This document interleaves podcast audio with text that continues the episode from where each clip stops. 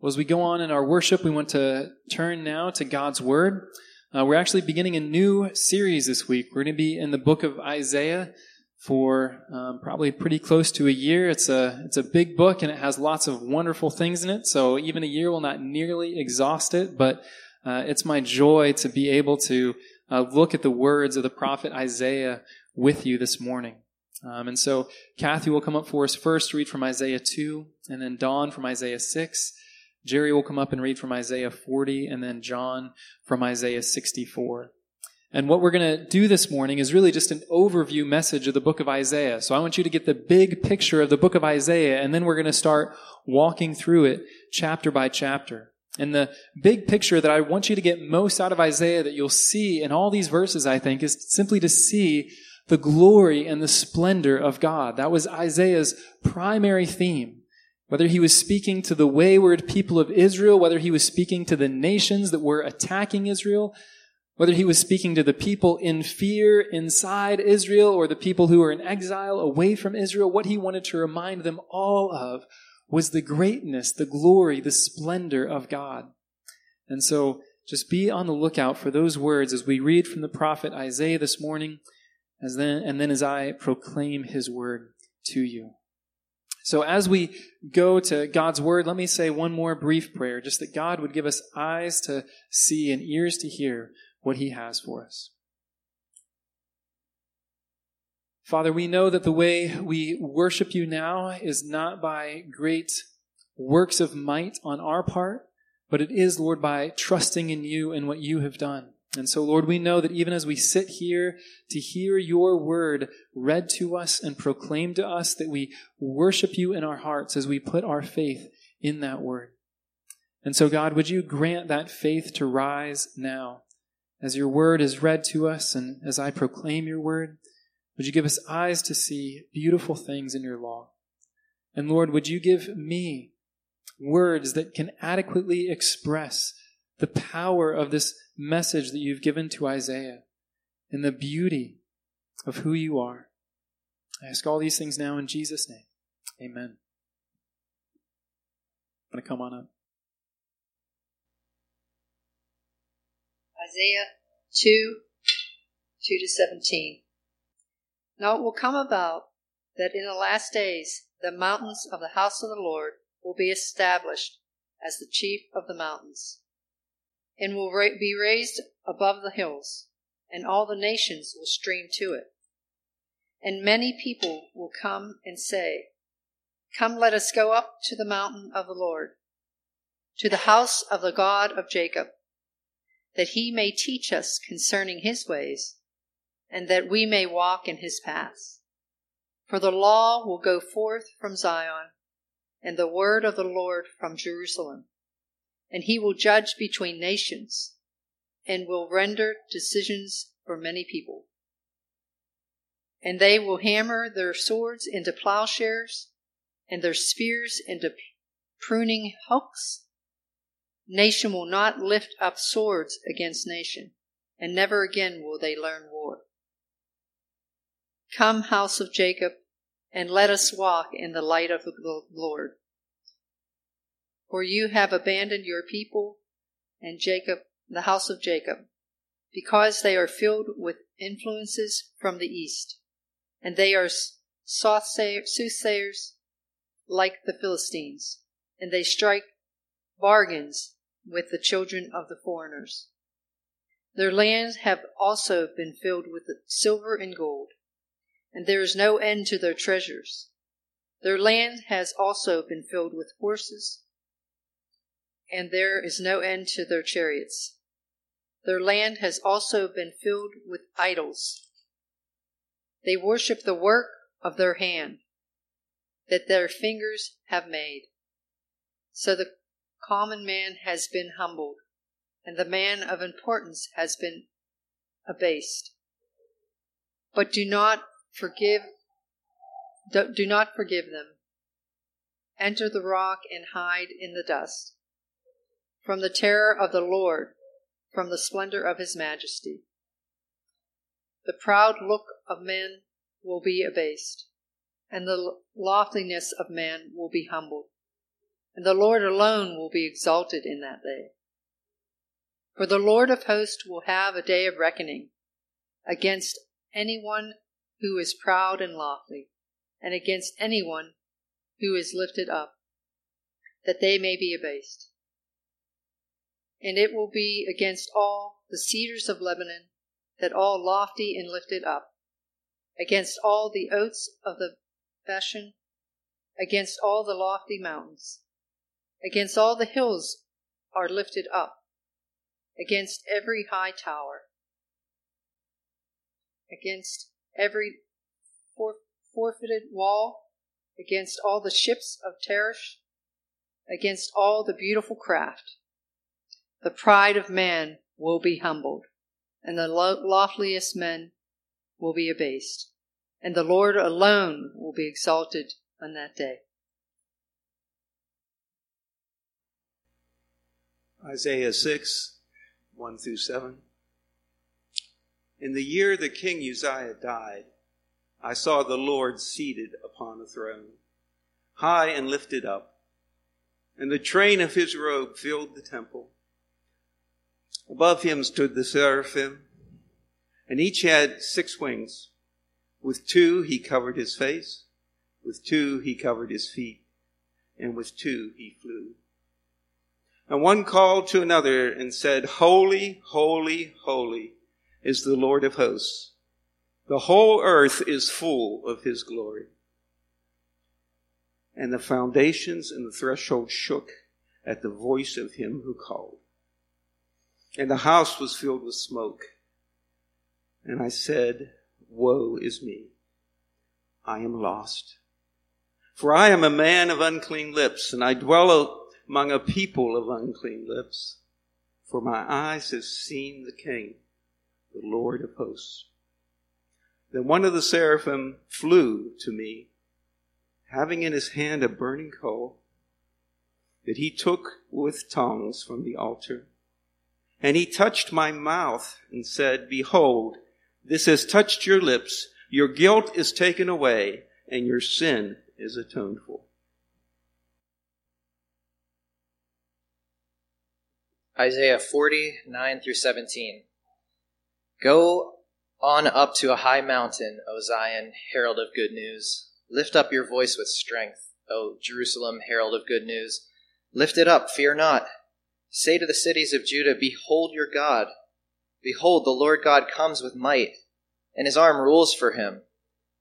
Behold, his reward is with him, and his recompense before him. He will tend his flock like a shepherd. He will gather the lambs in his arms. He will carry them in his bosom, and gently lead those that are with young. Who has measured the waters in the hollow of his hand, and marked off the heavens with a span, enclosed the dust of the earth in a measure, and weighed the mountains in scales, and the hills in a balance? Who has measured the Spirit of the Lord, or what man shows him his counsel? Whom did he consult, and who made him understand? who taught him the path of justice, and taught him knowledge, and showed him the way of understanding. Behold, the nations are like a drop from a bucket, and are accounted as the dust as the dust on scales. Behold, he takes up the coastlands, coastlands like fine dust. Lebanon would not su- suffice for fuel, nor are its beasts enough for a burnt offering. All the nations are as nothing before him. They are counted by him as less than nothing and emptiness. Isaiah 64, 1 through 8. Oh, that you would rend the heavens and come down, that the mountains might quake at your presence, as when fire kindles brushwood and the fire causes water to boil, to make your name known to your adversaries, and that the nations might tremble at your presence. When you did awesome things that we did not look for, you came down. The mountains quaked at your presence. From of old no one has heard or perceived by the ear, no eye has seen a God besides you, who acts for those who wait for him. You meet him who joyfully works righteousness, those who remember you in your ways. Behold, you were angry and we sinned. In our sins we have been a long time, and we shall be and shall we be saved? We have all become like one who is unclean, and all our righteous deeds are like a polluted garment. We all fade like a leaf and our iniquities, like the wind, take us away. There is no one who calls upon your name, who rouses himself to take hold of you. For you have hidden your face from us, and have made us melt in the hand of our iniquities. But now, O Lord, you are our Father. We are the clay, and you are our potter. We are, the, we are all the work of your hand. Well, amen. As we read at the very beginning of Isaiah, in Isaiah chapter 2, we saw um, what is essentially a summary of the whole book of Isaiah. In Isaiah chapter 2, in those verses, we saw Isaiah indict the nation of Israel for their sins and tell them that a day of judgment is coming. And the way that Isaiah framed that judgment, he closes in verse 17 as saying, The haughtiness of man shall be humbled, and the lofty pride of men shall be brought low, and the Lord alone will be exalted in that day. That message that the Lord alone will be exalted, again, is the theme of the whole book of Isaiah. Isaiah wants us to see, he wanted the people of Israel to see that God alone should be exalted. And the primary reason why Isaiah wanted the people to see that God alone should be exalted is because God really is unique in all of existence. Because God alone is creator and everything else is created. And for Isaiah, that had enormous implications. Now, before I jump into exactly how Isaiah himself saw God and what Isaiah wants us to see in God, I do want to take just a moment to lay the scene for you because Isaiah, of course, was a real man living in a real time. His prophecy is not simply some timeless words that are for everybody for all time. Of course, we have much that we can learn from him, but first we must understand the time in which he was speaking. And I think when we see the time in which he was speaking, we can see the great relevance that it has for us today. Now we saw in Isaiah chapter 6 that Isaiah had a vision of the Lord in the year that King Uzziah died. Now King Uzziah died about 600 or 700 years before the coming of Jesus Christ. And he died about 250 years after the beginning of the monarchy. In other words, Isaiah began his ministry at about the same distance from the beginning of Israel that we are now from the beginning of the nation of the United States. So if you think back to 1776 and the founding of our nation to today, that's about Isaiah's conception of the founding of, of the monarchy of Israel, King David, and his own day. And in the time of Isaiah, Israel had come into a period of great danger. The nation of Assyria, which was situated just to the north of Israel, was growing in power and was hungry for more land. And because of that, they were taking over many smaller nations around them, and Israel was one of those smaller nations. Now, in Isaiah's day, Israel was not even a single nation. Israel had already been split into the northern nation of Israel and the southern nation of Judah. That happened as soon as Solomon died the northern part and the southern part decided that they could no longer be in the same nation, and so they parted ways. And Isaiah is speaking primarily to that southern nation of Judah. But of course, Judah feels a lot of kinship with the nation of Israel just to their north. And again, in Isaiah's day, Assyria was coming against that northern nation of Israel, and because Assyria was coming against them, Judah was very much in this notion of trying to figure out how they were going to save themselves. And just like anyone else on earth, when they saw this great nation coming against them, they thought, oh, the only way we are going to be saved is if we can find some really powerful allies. And so all throughout the book of Isaiah, we see Judah kind of scrambling around looking for someone who could possibly save them from this great kingdom of Assyria. And all the while, Isaiah the prophet is calling out to the kings of Judah and is telling the kings of Judah to stop. Don't go looking around for someone who can save you from Assyria when the only one who can save you from Assyria is God himself. And that's why Isaiah focused his message so strongly on the glory and the majesty of God, because the, the threat to Judah in those days was this nation of Assyria that seemed like it was so powerful that it could wipe anyone else off the map. And indeed it had. And in that day, there was no nation on earth as powerful as the nation of Assyria. And Assyria was a fearful and terrible nation. They did things to the people that they conquered that cannot even be spoken from this pulpit this morning. They were an evil and destructive people. And so it was right that Judah feared what would happen to them if Assyria were to come down and to conquer them and to take them over. Now, unfortunately for Judah and for Isaiah and for all the people of that time, Isaiah also ministered in the days of one of the wickedest kings that Judah ever had, King Ahaz. You can read about King Ahaz in 2 Kings and 2 Chronicles. But to sum it up, Ahaz was one of the worst, most idolatrous, wickedest kings that Judah ever had. He even burned his own children to foreign gods, to idols, trying to seek out favor for his nation. Now, at the same time, God was very merciful to Judah. And after the wicked king Ahaz, he gave them a good king, Hezekiah.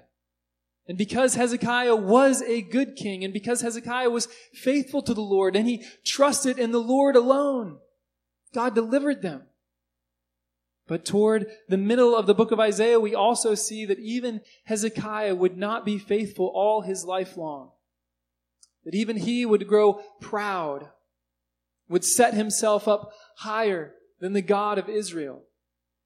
And as a result, Isaiah gives the prophecy to Hezekiah that Judah will soon fall. Not in the time of Hezekiah, but in the years to come.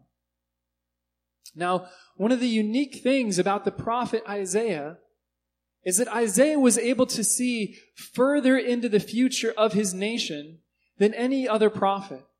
And so the other prophets that you'll read in the Old Testament, especially the, the major prophets of Jeremiah and Ezekiel and Daniel, Isaiah covers all of their time periods because Isaiah saw the day when Babylon would become a great nation and would take down the nation of Judah.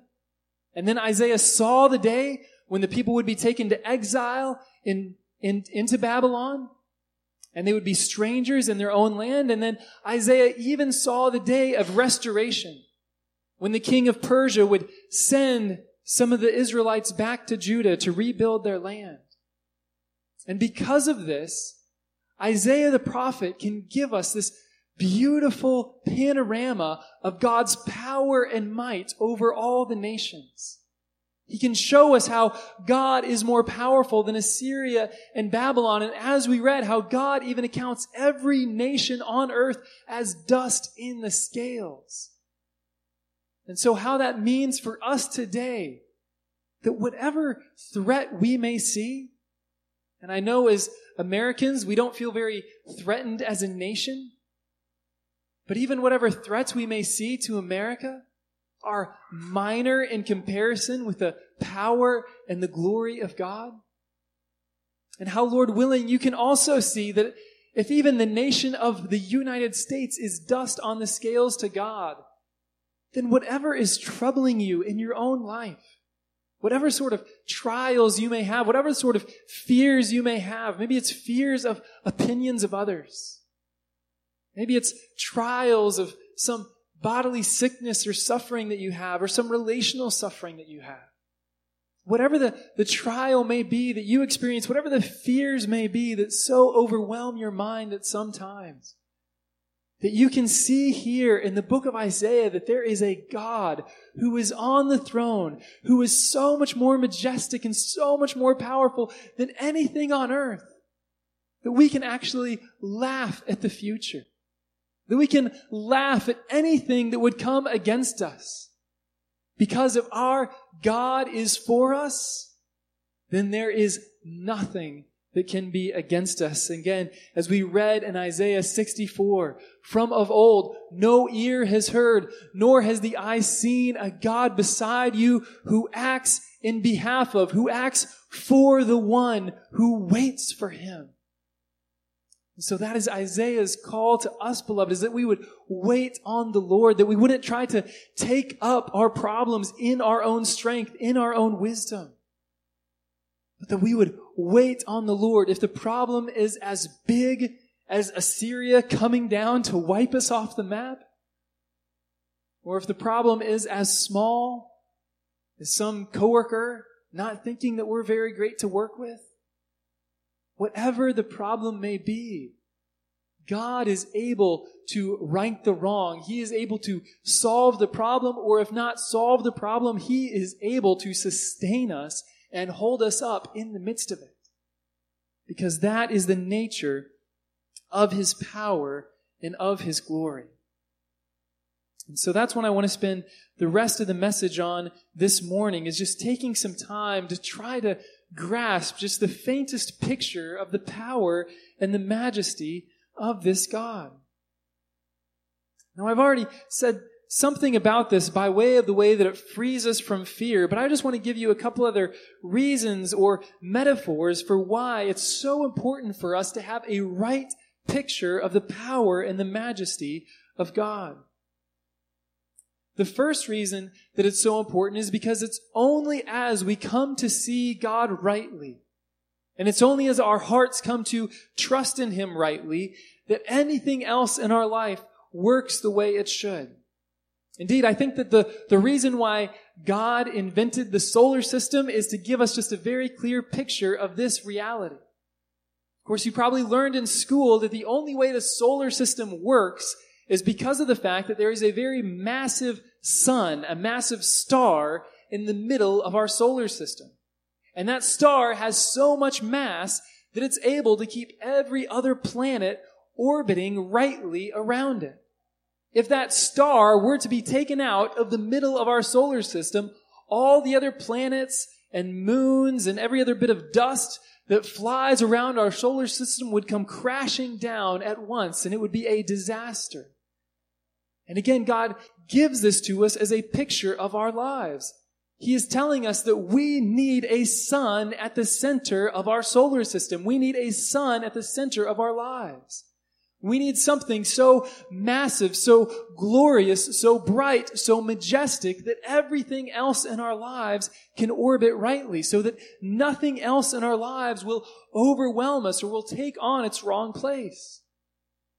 And our lives come into trouble as soon as anything else in that solar system begins to rival that sun in the middle, as soon as we start giving more weight, paying more attention, saying something is more beautiful, more bright than that sun that is at the very center.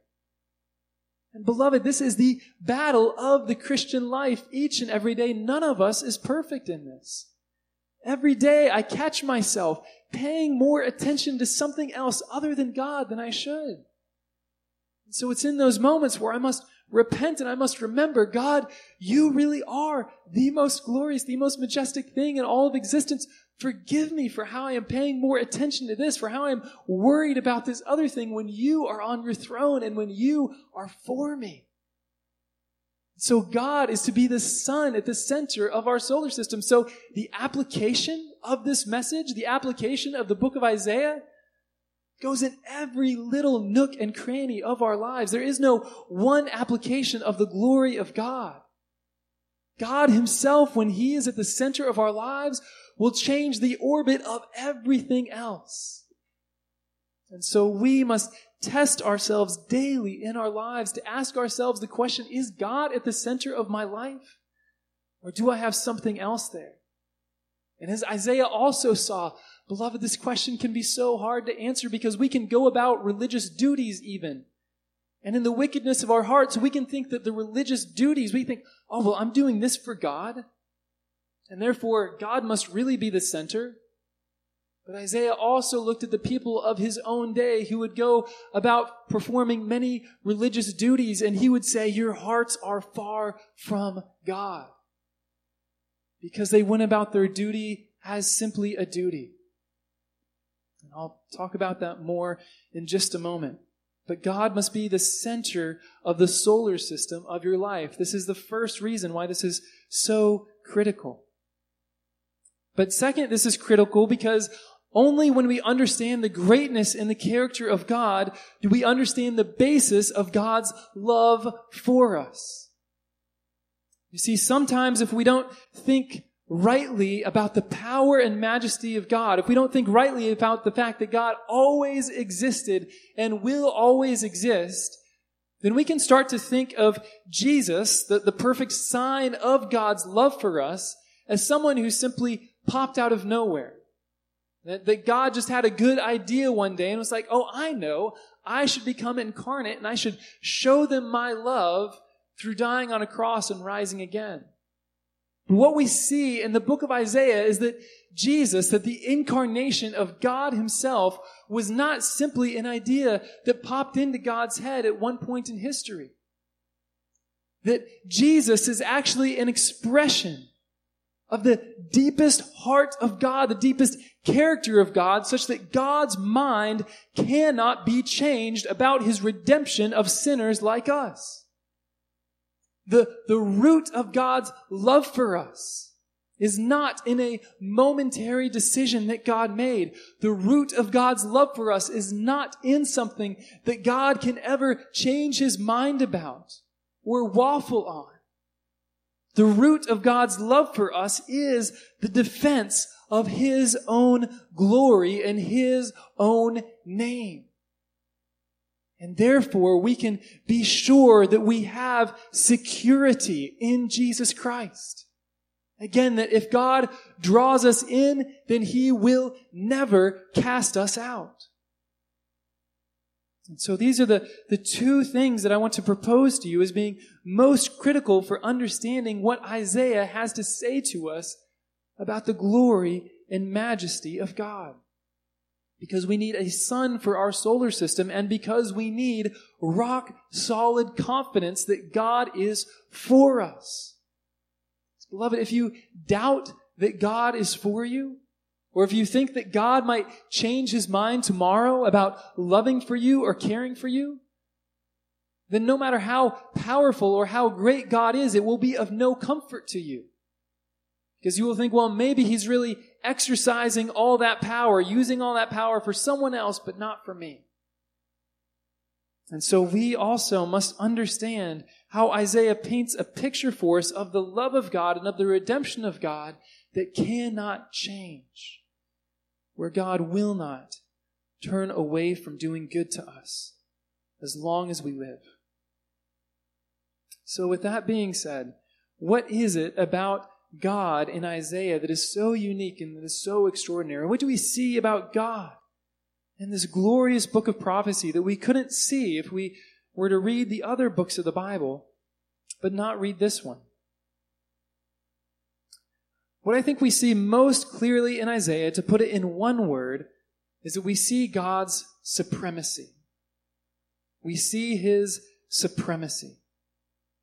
We see that he is above all else, that he is the source of all else, that he is more excellent than all else. We see the supremacy of God's being in particular. And God's being, of course, is the source of everything that God does and everything that He is. And so if God in Himself, in His own character, is better than anything else on the earth, then we also know that His works, that His creation, that His decisions will be better than everything else on the earth. To give you simply one picture of this, Isaiah 43 verses 9 to 13 say this All the nations gather together and the peoples assemble. Who among them can declare this and show us the former things? Let them bring their witnesses to prove them right, and let them hear and say it is true. You are my witnesses, declares the Lord, and my servant whom I have chosen, that you may know and believe me and understand that I am He. Before me, no God was formed, nor shall there be, nor shall there be any after me. I, I am Yahweh, and besides me there is no Savior. I declared and saved and proclaimed when there was no strange God among you. You are my witnesses, declares Yahweh, and I am God. Also, henceforth, I am He. There is none who can deliver from my hand. I work, and who can turn it back? Beloved, there can truly be no other definition of God than to simply say that He is God. Because any definition that we give of God must necessarily incorporate things that we understand, things that we perceive, things that are on this earth that we know, and we can try as we might to define God in light of them. But none of those things could possibly define God because God is alone. He is unique. He stands by himself. He is before all things and he created all things from nothing. And therefore the loftiest, the highest thought that we may have of God must necessarily fall infinitely short of how great and how majestic he truly is. Now, the reason why Isaiah could prophesy things like that is because he himself had a vision of God in his throne room. And that is what we read in Isaiah chapter 6. And I think it is one of the most beautiful and mesmerizing passages in all of Scripture. Again, to, to return to it just briefly, to see some of the richness that is packed in here. In Isaiah chapter 6, starting in verse 1, it says, In the year that King Uzziah died, I saw the Lord sitting upon a throne, high and lifted up. Now just notice those three words right there at the very beginning. A throne that is high and lifted up. Isaiah saw God as king. And it says, the train of his robe filled the temple. I believe that that is supposed to signify for us God's beauty, His glory. That He has this garment on that's so majestic. Just His garment is so mesmerizing that the train of His robe fills up the temple. And then he has these creatures that are all around him. In verse 2, above him stood the seraphim. Each had six wings. With two he covered his face, and with two he covered his feet, and with two he flew. And one called to another and said, Holy, holy, holy is the Lord of hosts. The whole earth is full of his glory. Again, words strain to show us the glory of this God upon his throne. These seraphim with six wings and even these, these spiritual beings of seraphim have to cover their face and have to cover their feet in the presence of the Lord. And they cry out day and night, holy, holy, holy is the Lord of hosts. The whole earth is full of his glory. Now, many messages could be preached just on the idea of holiness alone. What does it mean that God is holy? Well, most fundamentally, I believe what we see about the nature of holiness in the scriptures is that holiness means devoted to God. If something is holy, then it is separated from common purposes or from common use, and it is devoted to God. So I believe that when these seraphim are crying out here that God is holy, holy, holy, they are crying out that God is devoted to himself and to the display of his own glory. And again, this is one of the messages that we see from Isaiah so clearly and that is so crucial for us to understand. Here's Isaiah 40 verses 21 to 23. Do you not know? Do you not hear? Has it not been told to you from the beginning? Have you not understood from the foundation of the earth? Notice these questions of Isaiah saying this is something you should understand. You should have already known. It is he who sits above the circle of the earth, and its inhabitants are like grasshoppers, who stretches out the heavens like a curtain and spreads them like a tent to dwell in, who brings princes to nothing and makes the rulers of the earth as emptiness. You see, God is declaring his greatness and his majesty that he sits above the circle of the earth. And then just a little bit later in Isaiah 42, 8 to 9, we get this statement. He says, I am Yahweh. That is my name. My glory I give to no other, nor my praise to carved idols. Behold, the former things have come to pass, and new things I now declare. Before they spring forth, I tell you of them. God says, My glory I give to no other. Or perhaps most powerfully in Isaiah 48, verses 9 to 11. He says, For my name's sake, I defer my anger. For the sake of my praise, I restrain it for you, that I may not cut you off. Behold, I have refined you, but not as silver. I have tried you in the furnace of affliction. For my own sake, for my own sake I do it. For how should my name be profaned? My glory I will not give to another. Beloved, God works only for the sake of his own glory and his own praise. If God were to work primarily for something else, for some created thing, then God himself would be an idolater. And God will not commit idolatry. Now, beloved, I know that hearing these words can seem fearful on one level. What do you mean that God works for himself and for no other? And yet, beloved, I think that the good news in this is that this is precisely the most profound basis of God's love for us. Of His commitment for us because God's glory, His majesty, and our good are not two separate things, but they are one in the same.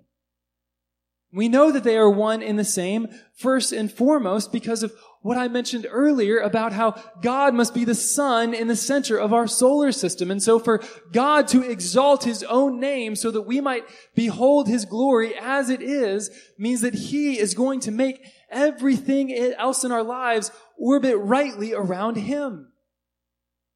And if God himself were to function in some other way, then again, our own lives would be ruined. But beloved, even more significantly, I want you to hear these words of Jesus Christ in John chapter 17. This is verses 1 to 5. This is just before Jesus goes to the cross. It says, when Jesus had spoken these words, he lifted up his eyes to heaven and said, Father, the hour has come. Glorify your son that the son may glorify you. So Jesus says, the hour has come. The time of my death upon a cross has come. And what is going to happen as Jesus dies upon the cross? The Father is going to glorify the Son, and the Son is going to glorify the Father. God is going to get praise and glory for Himself. And then going on in John 17, since you have given him, that is Jesus, authority over all flesh to give eternal life to all whom you have given him. And this is eternal life, that they know you, the only true God, and Jesus Christ, whom you have sent. Here, there again, another echo of the supremacy of God. This is eternal life. This is the best thing in life, to know the only true God. Jesus says, I glorified you on earth having accomplished the work that you gave me to do. And now, Father, glorify me in your own presence with the glory that I had with you before the world existed. You see, Jesus is praying in this hour of his crucifixion for our sakes. The crucifixion by which we are forgiven. By which we are brought into Christ Jesus and then offered newness of life by his resurrection. Jesus is saying that in this very work, he is giving glory to God. And so when we go back to the prophet Isaiah, and we hear God himself say, for my own sake, for my own sake I do it, for how should my name be profaned? My glory I will not give to another. Beloved, this can encourage our hearts. It can remind us that if the Lord will so defend his own name and his own righteousness, then he will defend us in his son who glorified his name by winning us upon that cross. And so, in this way, beloved, even though we can see how given the majesty and the glory of God, all of our lives fall tremendously short. Even though we can see, see that given the glory and the beauty of God, our sin must be all the greater because we offend this glory and this beauty, even though that is true. We see that in Jesus Christ and in Him alone, we have security and we have safety.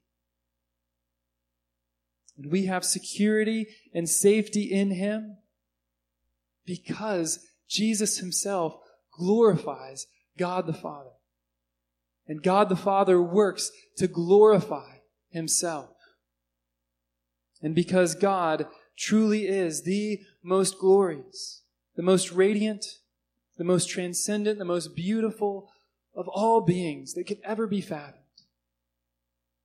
And so, beloved, we can have joy and peace in his presence. And yet, even though we know that we have joy and peace in his presence because he is so great, we also know that we dare not treat him lightly. We dare not treat him like he is small. No, we honor him. And so, in the words of Isaiah, verses 12 and 13, Isaiah is speaking to Israel and he says, Do not call conspiracy all that this people calls conspiracy, and do not fear what they fear, nor be in dread. But Yahweh of hosts, him you shall honor as holy. Let him be your fear, and let him be your dread. And this, beloved, is what it means to have God as the sun in the center of our solar systems. We understand that we must fear the Lord above all else, and we must not fear anything else on this earth. Because God truly is seated above the circle of the earth, because He truly is sitting upon a throne high and lifted up, with seraphim flying around Him, crying out, Holy, holy, holy. And beloved, when we see God for who He is, then we will become like him. Then we will rejoice all the more in the work of his Son, who gave his life, that we need not come under the wrath of this perfect and holy, holy God, but that we might know his grace and his favor. With that, would you pray with me? Heavenly Father, we know that we all think far too lightly of you, God. Lord, if we are like grasshoppers and if entire nations and kingdoms are as dust on the scales, then, Lord, how are we to fathom you? But, Lord, we know you give grace through your Son. And so, Lord, we ask for grace that we may indeed see you rightly, God. That our lives may be transformed and that we may know the joy of not having to fear anything at all in this life because we have perfect confidence that you are for us. So, because of that, God, would you make us bold? Would you make us resplendent, God, as we behold you and as we enjoy you? It's in Jesus' name that we pray. Amen.